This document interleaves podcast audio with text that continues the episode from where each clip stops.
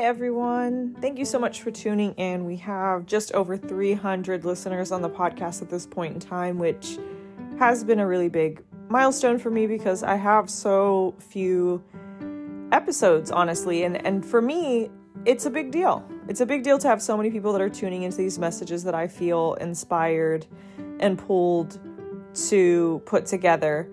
Um, so, this current way of working has been working. This sort of feeling of I'm going to speak only when inspired, I'm going to record in the moment and not be too produced, not be too rehearsed.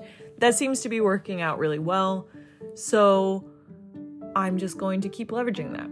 So today's topic centers around uh, an epiphany that I had a few weeks ago because it's really a loaded topic and something that a lot of people really struggle with. And I my advice if anyone, you know, came to me with my experience in the modeling industry and beauty pageants and my experience working a somewhat at times very demanding corporate job where my schedule is very packed, triple booked, the whole nine. Kind of how do I fit fitness? How do I fit nutrition? How do I make these things happen for myself? And what are my own guidelines? It's something I'm asked often.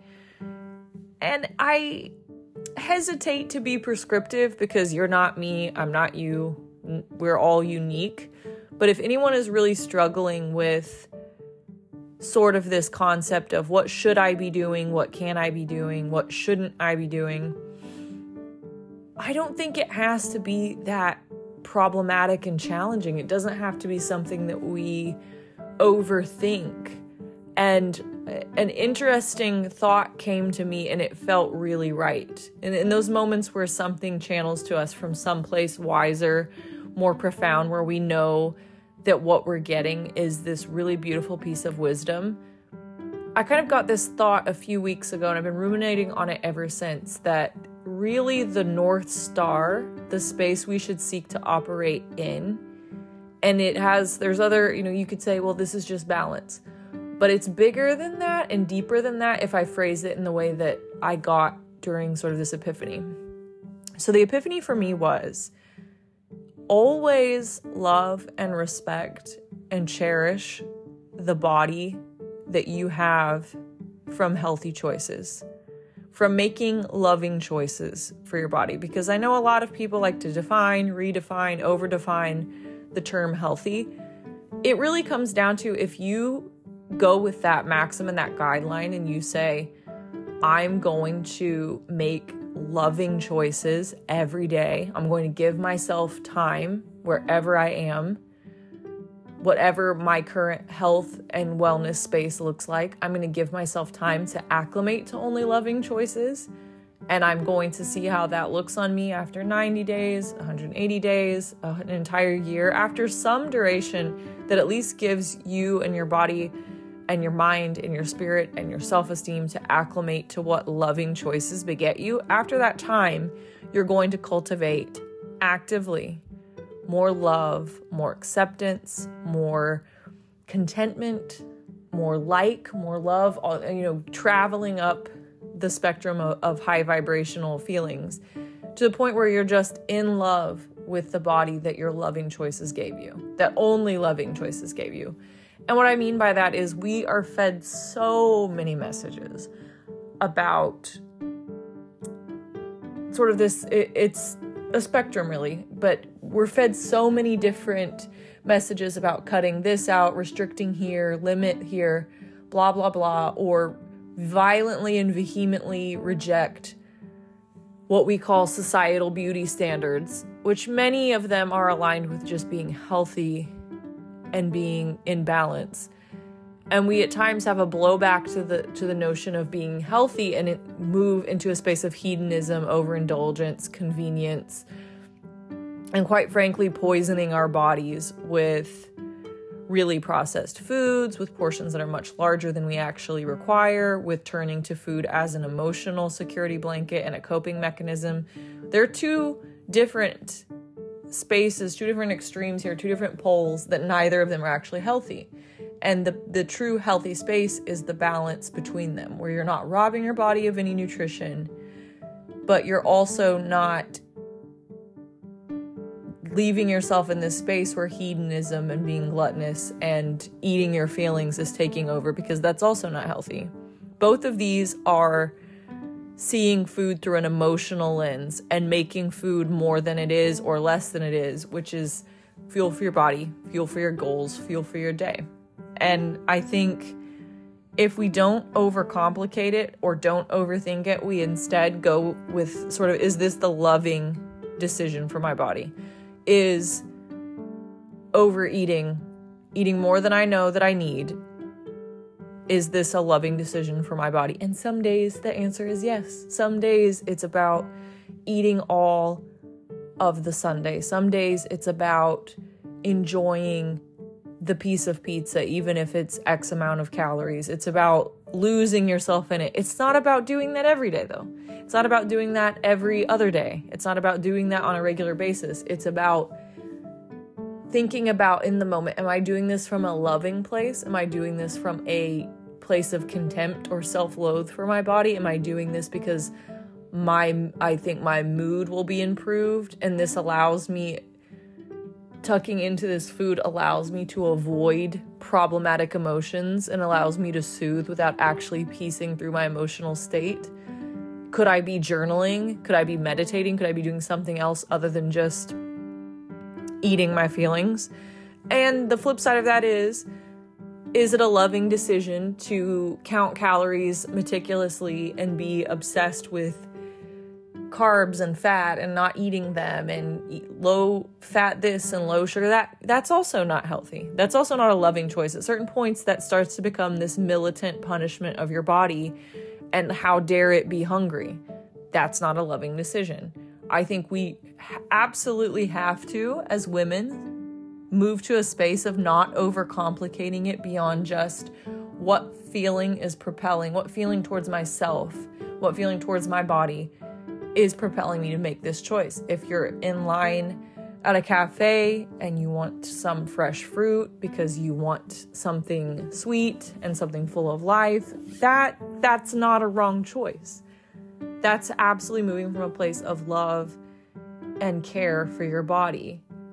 And knowing those cycles and knowing how to respond to your biological impulses and the biological cycles of your body from a place of love, not contempt, not punishment, not restriction, not overindulgence. All of these extremes are bad. And I think that these extremes are a lot closer to center than we want to believe. And what I mean by that is, at times we really swear up and down we're being balanced, we're being focused, but we do a little bit of digging within and we realize we're actually not centered in loving thought and loving action. We're actually stepping into, like, I had a bad day. I need to eat this chocolate. I need to eat more than enough chocolate. And then you reach a point where you don't feel well thereafter because your blood sugar has spiked and then crashed. And if you're really honest with yourself, it wasn't a loving decision. There are other times where the loving decision would have been to enjoy a piece of really well crafted chocolate and instead you withhold from yourself because you punish yourself for the a few days ago missing a workout. All of these things, be it restrictive, these things that we think we're like compensating by doing, it's a form of punishment, which again is not coming from a loving place. Like there's so many we can drive ourselves crazy with so many rules, so many counter correspondences where we say if i did this three days ago then like there's so much accounting that women especially do to make it okay to eat this or not eat that or go to this yoga class because it's hot yoga and it burns more calories. And you're really just taking your body on this almost i think of it like dog shows how dogs do those those intense like fast peppy runs through an obstacle course. You're really taking yourself through an obstacle course of unloving decisions if you just recenter and take it back to what am I moving from? And is it a loving decision? Is it a loving choice? if you stack up a hundred of those decisions where you're moving from a loving place, you're going to the workout that you love and enjoy, you're getting in X amount of steps per day and indulging in conscious movement and just enjoying being in your body, enjoying what it can do. And you're eating from a place of choosing to fuel yourself from a, a place of loving intention and not being too restrictive and not being too indulgent and you're staying in the space that you need to be and you're being adventurous with what you eat and you're not creating rules for yourself and you're just stopping when you're full and you're knowing what it's like to balance enough water that your body needs with your caffeine intake, with your food intake, with all these things, and you're taking these loving decisions and loving choices. When you stack up a hundred of those, you'll be shocked and surprised about how much healthier you look and how much better you feel.